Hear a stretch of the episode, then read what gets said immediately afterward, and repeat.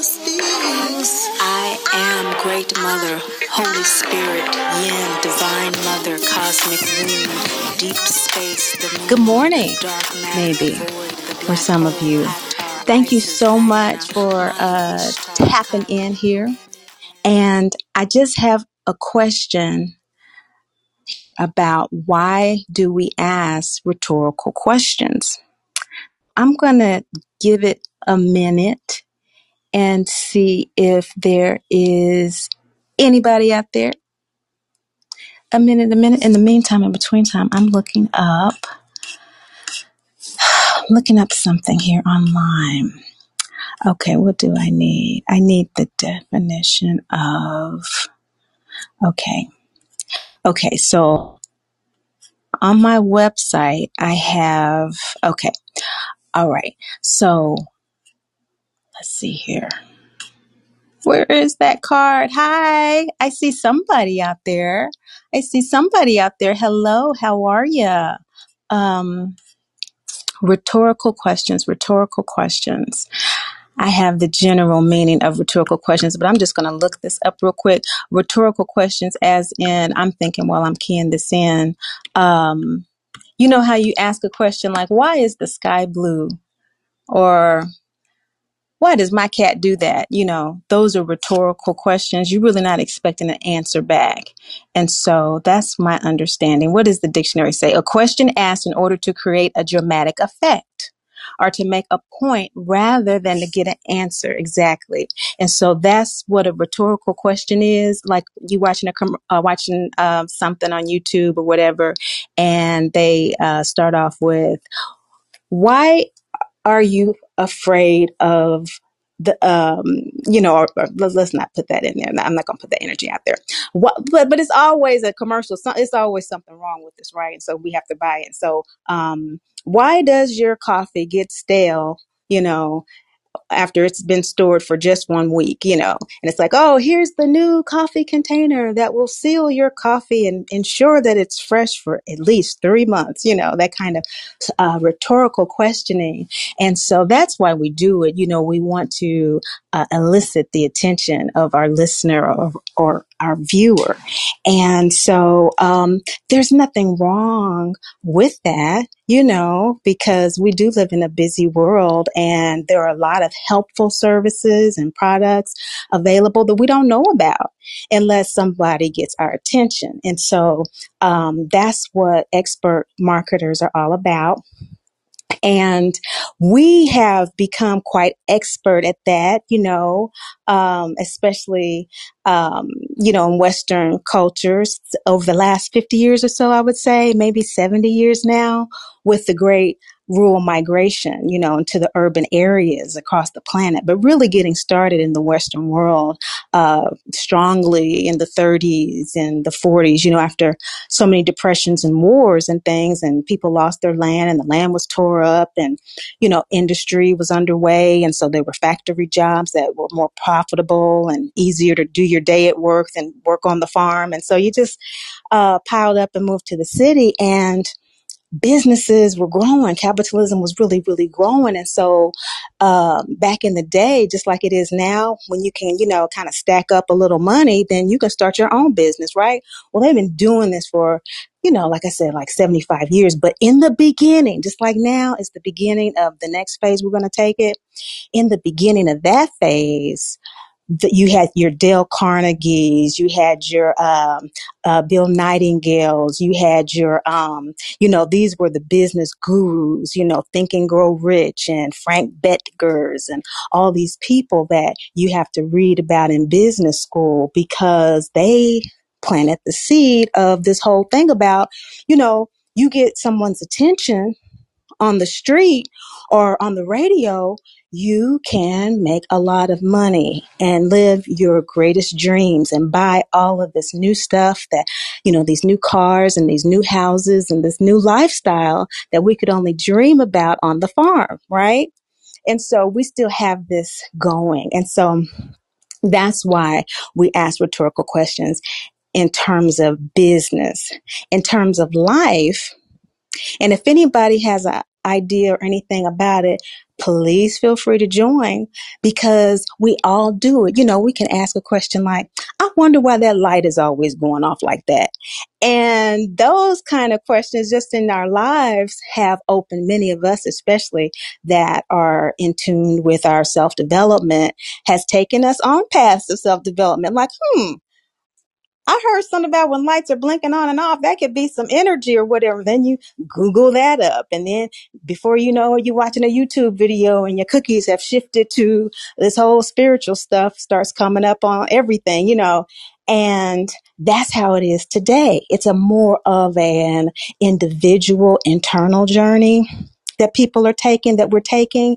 And in our previous generations, you know, some of us, some of us grandparents, but my parents and grandparents, that was a very collective, externalized process. The family had to be involved. You know, if you were going to start a business, you know, everybody had to, you know, help tell people, and it was still very tribal like that. And so, um, we didn't have a lot of rhetorical questions individually back then, you know, um, unless, of course, we always had spiritual people, but it wasn't the common thing as it's becoming more common now because we have a lot more questions, right? We have a lot more questions. There are a lot more things that we want to know. We really do want to know. Well, why is it so hard for us to be good stewards of our environment? Um, we know that we've created industry to a point of imbalance, but we also have the technology in that industry that could help to resolve that. So, um, the age of the internal rhetorical question, which of course the sages of the ages have called self inquiry, is really kind of um, where we're at. And my work with Mama Drama Trauma, you know, I um, don't bait and switch like that because, for one, it's not because I'm holier than thou. Uh, I have been in corporate America and have done quite well, but it's that now doing this kind of work, it's like, I don't want that karma. No thanks. I have been there, done that, and I earned every single penny up and down, inside out. My guts broke me down to the ground to dealing with my mama drama trauma type of karma. Um, you know, and it doesn't have to be that way. But when we go into situations not doing our internal work and really being in alignment with the energy that we're putting out and we're operating on programs that we've downloaded and because everybody approves of it it's okay and then it turns out not to be okay we have a lot of internal rhetorical questions and many people are sick because they do not have the assistance they need to process those questions those thought forms cannot be held in the mental space. The mental space is a, is a higher is the highest frequency of the physical body. That's where the soul enters the body and where the soul leaves the body. And so it's a very high frequency. It can't hold that kind of dense matter, that worry energy. It can't hold it. And so if it is being held upon coercion by the body mind, it will supplant that energy someplace else in the body. It can't hold it. When it tries to, it breaks. And so that's where my services end. Uh, I am not a psychotherapist. I work in conjunction with behavioral therapists as a supplementary treatment, but that when it breaks like that, it's too late for someone to come to me and say, I'm ready, willing, and able to deal with my mama drama trauma. Okay, that's a whole nother skill set. Just as mine is a whole nother skill set from a cognitive behavioralist. And they refer people to me because when they have someone who's ready, willing, and able to do the deeper work, then my work is a great supplement to that and for that. So I can't ask catchy, markety uh, stuff because I'm representing an energy that doesn't do that. You know, not that it is above that, but that it's not a survival energy. It is a divine energy. And it's just attracting to it what needs to come to it through the divine. And so, um, whenever I'm asking y'all a question on here, it's because I sincerely want to know. Okay. I'm not just trying to get your attention and you come in here and you're going to do some work on mama drama trauma. No, that's not how it works. Um, and it took me years coming from a marketing. I have a master's in economics from the London School of Economics, but I have a minor in life finance. See, that was a problem. That was a problem. See, and so, um, the yin and the yang is a specialty of mine. And so there are these deep soul imbalances that I ask questions about just to kind of see because from what I'm looking at with my digital assets and the time that I have to do my work and enjoy my life, I'm really getting clear with this. And I love this app because I get real time responses and it's very useful for me because from what I have experienced between this and Clubhouse, people come up here and they talk and they ask their own questions and they answer mine. And that helps me because people on here are hip. Okay. People here are hip. And so it's easy to do that, you know, and kind of get an assessment and then tighten it up for my group on Clubhouse for our talks because all we talk about is divinity identity. And I don't think I've mentioned that for those of you who aren't familiar. Uh, mama drama trauma is a condition in which the mother projects unhealed aspects of herself onto her child, causing emotional and or physical trauma. Mama drama trauma is no one's fault. It is a family cycle. Okay. And we break the cycle. Um, we break the cycle when we're ready, willing, and able to accept the fact that mama is either unavailable, unwilling, or not ready to do her own healing work. Okay. And so we have to accept her and love her where she is. And that is a tall order for people who have had this experience. And so in order to fulfill that order, we really look at where we have our imbalances. And so many times people come to me with a thousand rhetorical questions. Well, why this? Why that? Why this? Why that? I don't understand this. I don't understand that because the sanctity of the mother and the sacredness, which makes this very topic taboo, is her connection to Great Mother, the mother of all mothers. It is her connection to Great Mother that makes the birth mother sacred.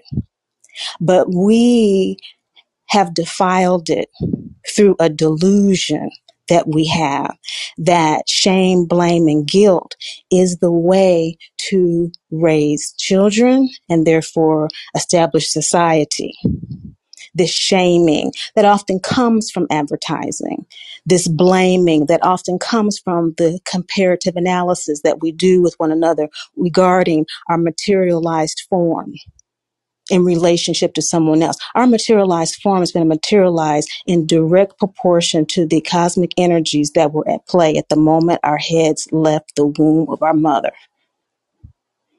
And all planets have different characteristics and features, just like we do based on our DNA, which is a reflection as above, so below. And so the modification is fine if there's clarity as to, you know, what what it is and what what, what we're doing and and and all of that. But I'm just saying all of that to say that in asking rhetorical questions, sometimes we can find ourselves just being lazy mentally as opposed to really asking ourselves deep questions, which we have the capacity to answer or to receive an answer rather from our intuition. And if it is not an answer directly given to us, we have the intuition to connect with those who can give it to us because we're never alone. We're never alone. We just have to know where our connections are and where they lie. And just because someone is trying to get our attention about something, all attention, just like all money, all attention ain't good attention. You know, that is your superpower. What you focus on, what you put your attention to, that is your power. And whatever you focus on grows. That's your power.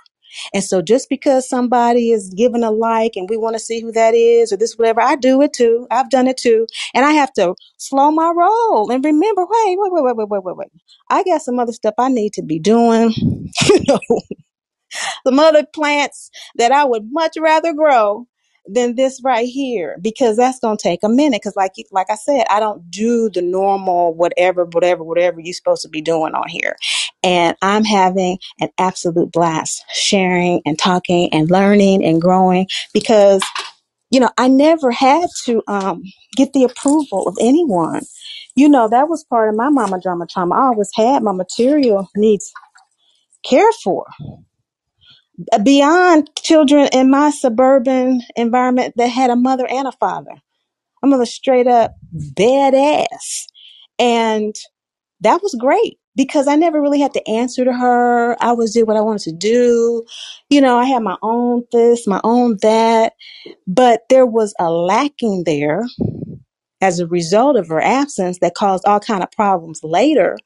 But I still value that to this day. And so I've had to learn how to value the input of others. And so, second point on rhetorical questions to get your attention. And the reason why I don't ask them is because I sincerely want to know. I've learned that it is to my advantage to know, you know, um, to connect in that way. And it might sound strange to other people, but if you think about it and you think about how the deprivation of a mother and her presence can either be experienced as a deep loss that paralyzes you and makes you really, really needy, And again, all this is dependent on our unique divine personalities. That's why there's no judging or condemnation. My siblings experienced that totally differently than I did. Okay? We're all unique. We all have our unique needs, talents, abilities, sensitivities. I'm a highly sensitive person and have had and still have to manage that because that's no one's responsibility. I can't be projecting that on the people just because I didn't get it from my mother. So I'm going to get it from you. I'm going to get it from my husband. I'm going to get it from work. This country going to give me my attention, you know, and it's like, mm, it don't really work like that. It don't really work like that. It don't work like that because the sole contract of Mama Drama Trauma is to evolve in self love and spiritual independence. So I've had to evolve in loving myself enough to realize I was paranoid of connecting with people because I didn't know how. I hadn't been properly socialized outside of my immediate home environment, and I was raised in a tribe. And you think I'm something? You think I'm a trip? Oh ho ho ho ho ho. I was the good little black girl who did everything she was supposed to do. Told you went to school and all that. All that. Best in the world. Northwestern University, London School, all that. All that. So I ain't nothing. My family is off the chain. Very intelligent, prosperous, this black family in Kansas. Very, very, very, very. So um that's great But just as great as that is, the shadow work that I needed to do behind being a highly sensitive person, growing up in that environment with not really being socialized outside of it and me having a soul destiny that was going to take me far outside of it to live outside of the country and all this kind of stuff. And, you know, having to balance that. And so that yin and yang balance and all of that, um, coming into play. And so I've definitely worked a lot with self inquiry and, um, you know, just the rhetorical questions of life. And so that's why I ask them. That's why I ask them because they've been such a wonderful tool for me and self discovery. Why do I do that? I would ask myself. You know, I would um, always have these possessive boyfriends growing up, you know. And at one point, it finally dawned on me in college. I had this extremely handsome Hispanic boyfriend from the South Side of Chicago, whew, going to Northwestern. Anyway, very possessive. And finally, finally, finally, I asked myself after that was in one of its stages of being over. Very passionate, very passionate. And that's Mars in my chart. Mars is in my seventh house of relationship. And so, again, self awareness, self inquiry, the rhetorical questions of life leading us to wisdom, and not being afraid of the shadow that leads you down there to it. Because that's just a part of it, just like our lunar cycle has a dark side where you go outside at night and there's no light outside of electrical lights, which is why the science was so important, so important before them. And it is today as a tool to use. And so, yeah, I grew up Baptist and everything like that. And uh, rhetorical questions were not really um, encouraged in terms of internally, but externally, again, with the tribe, with the group. And I loved Sunday school. My mother would work on Sundays. She would work on Sundays, and my grandfather would come from the hood and pick us up in his Cadillac Seville and take us to church. Sure would, the church that he founded with my grandmother uh, down the street from their farm. And uh, boy, wow, I think about this time of year and all those hills back there and the houses he rented out behind the church and the leaves would be turning this time of year. You know, we would have pumpkins and they used to have a haunted house at my church now. They had a haunted house for the kids and the deacons of the church were getting caskets and stuff. I kid you not. I kid you not. So, you know, um, it, it, it's just it, it's funny to me but i don't laugh when people tell me stuff and are so serious about uh, different faiths and everything because i i know I, I was that i was that girl i was that chick you know. I, I i was that chick. I sure was. I get it. I totally get it.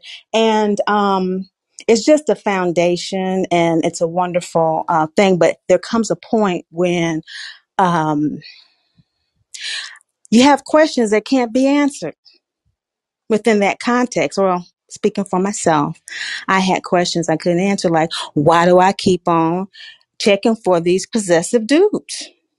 I couldn't get no answer about that. I couldn't get no answer about that. You know, I'm not going to go over the answers that I got because they were the answers I got. You know, that was just the answers I got. They, they, well, that wasn't working. I needed to know what within me the rhetorical questions within. What is it within me? There was no scripture for that other than to study and show myself approved and be still and know I am God. That's what I held on to until I found an entree into deeper knowledge about who I was that made me do that. And that began the true studying and showing myself approved beyond and deeper than what the tribe could offer. So it's not a this or that or this versus that. It is God's infinite expression of divinity within and as us. I don't recall having the exact interpretation of anybody of the Bible in my church. You know, the, everybody has their own unique perspective, and it's all good. It's all as it should be, and everything is really good. So, um, just wanted to come on and kind of share that. And if anybody wanted to share their experiences with ex- rhetorical questions, be they externally driven about the outer world and observations, why is this, why is that? Not really expecting a particular answer in return, but rhetorical questions are those questions that we ask to make a point or to get someone's attention. You know, usually when we're asking questions to get our own attention about something, repetitive, as in my example with the possessive boyfriend, I was just kind of cueing myself, you know, that, hey, hey, pay attention to this, you know, internally, pay attention to this. And from that point on, I never did that again. I knew all of the signs. And so I never engaged in that kind of long term relationship again. There were a couple of dates that followed up, of course, the same frequency, but because of the deeper reflection on myself and those issues around maternal presence and neediness, and that being an expression of someone needing me and wanting me, fulfilled that need for many years, from puberty until young adulthood. But uh, young adulthood was young adulthood. And I had been around far and wide enough to know every good dude ain't got to be doing all that. I done seen some good dudes and they don't be having to track me down and make sure that I'm going where I'm going. Okay, to show me love. You know, they doing just fine. And as a matter of fact, better, I'm observing, because they use that energy to take care of themselves instead of worrying about me. And the more they take care of themselves, the better we can take care of each other because I'm doing the same thing. And it's that kind of benefit um, I have found from really paying attention to uh, what I give my attention to, what questions are worth, um, you know, me asking or answering, you know, those commercials that uh, are always telling us something's wrong with us. Would you like to lose 15 pounds? Uh, in other words, I know you're fat, you know, it's like, uh, you know, taking that in, and we take a lot of stuff in and just um, kind of filtering that. And so I like to um, filter my questions to things that I really do want to know. So I shared that with you guys. Um, always invite others to answer because I really do want to know what your experiences are or why you think we ask rhetorical questions.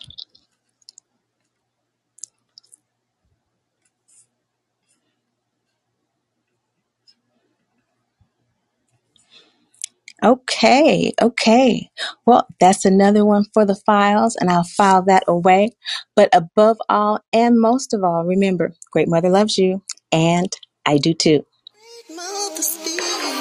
I am child of the Great Mother Father God, a divine child of the Great Mother Father God. I'm a divine child of the Great Mother Father God, a divine child am Great Mother that stills my voice of the Holy Spirit yin divine.